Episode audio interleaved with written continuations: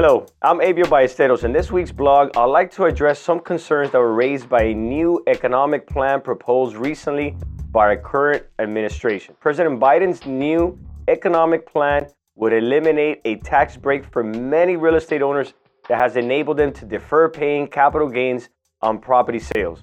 I'm talking about the Section 1031 of the U.S. Tax Code. I have mentioned and explained several times how the 1031 exchange benefits real estate industry, specifically the multifamily industry.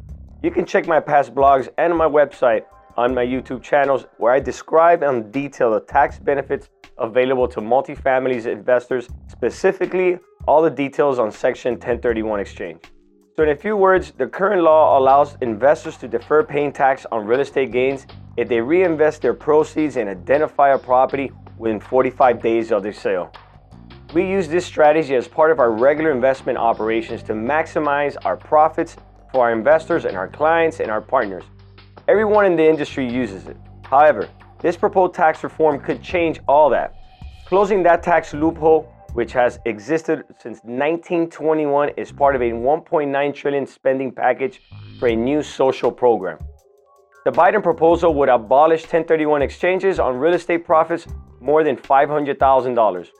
Only some homeowners and smaller investors could still take advantage according to the U.S. Tax Congressional Tax Committee. The 1031 exchange break would save property investors more than 41 billion between 2020 and 2024. Yes, 41 billion dollars. What the White House says is that this real estate loophole is something that disproportionately allows the very wealthy to avoid taxation. The 1031's treatment encourages and allows business to expand to create jobs and to pump money into an economy and has been a benefit to millions of people in the United States for exactly 100 years. Also, it's important to note that most 1031 deals are executed by individuals, not large corporations. According to the reports, only 12% real estate sales were part of a 1031 exchange from 2016 to 2020 on a survey done by the National Association of Realtors. Not all those investors were tycoons. Guys need to understand that. It has been widely used by investors pulling money to buy small apartment buildings, motels, office building, leasing space, commercial real estate. During these difficult times like the pandemic lockdown that we just had to endure last year, and which is not over yet, these tax changes have helped generate more business and hire more workers and is a powerful stimulus for the economy.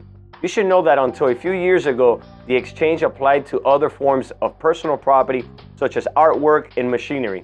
However, those property types were eliminated by Congress by President Trump. Only real estate exchanges were preserved, and now we have to lose them too? Right now, there are tons of organizations lobbying against the government against this. So let's go over the pros and cons of this tax reform. So let's talk about the pros. 1031 allows you to sell your investment property and reinvest it into a replacement property in order to defer ordinary income, depreciation, recapture your capital gains. These types of taxes can be quite significant, especially if you allow an adjusted cost basis, which is why IRS affords you an invaluable exception to exchanging business or investment of property. By deferring your taxes, you will have more money currently available for your investment.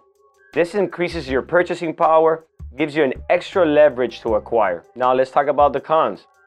You only have 45 days to identify a property. Now this is difficult to meet with the IRS rules and regulation because you're rushed and pressured to buy a deal that you might overpay just to avoid your taxes. Now, I've been part of these transactions and I've been on the seller side and the buyer side. And you could ask any broker, any commercial real estate broker in the business, they love to hear a buyer coming out of a 1031 exchange because they know they're in a hurry. They're in a rush to buy a property. A lot of poor decisions are made off these 1031 exchange. I've seen buyers overpay because they're in such a hurry to buy a property or buy assets that they just shouldn't have been buying. So that is a big con for the 1031 exchange. It's not all glamorous like they make it out to be. Now, another thing that concerns me is this reform is going to put more pressure into the single family sector. Because if it's capping out at 500,000, what are investors going to do? They're going to buy smaller assets where they know the capital gains are going to stay under $500,000. So they're going to buy more single family homes as investments. So they're going to constrain and squeeze the residential market more than it's already being squeezed. another factor that's going to benefit not the investor, but it's going to benefit lenders on this tax reform is investors that are having big capital gains before they exit. There's a good probability that they're going to refinance their equity out to get as much money out of their refinance. So, who benefits? The bank again. So, this reform is just squeezing the investor to find other ways to get creative to avoid paying these taxes. So, who's going to benefit and who's not going to benefit? Well, the smaller investors are going to get hurt on their residential properties. And guess what? Banks are going to keep making more money because they're going to refinance to get their equity out before the exit. So, regardless of the outcome, the multifamily industry enjoys many other tax benefits that will keep the business profitable for many years to come. If you're interested in these topics, or if you would like to become a multifamily investor, visit my website at abioballesteros.com to find more information, or you could just contact me or join my exclusive investors network. See you next time.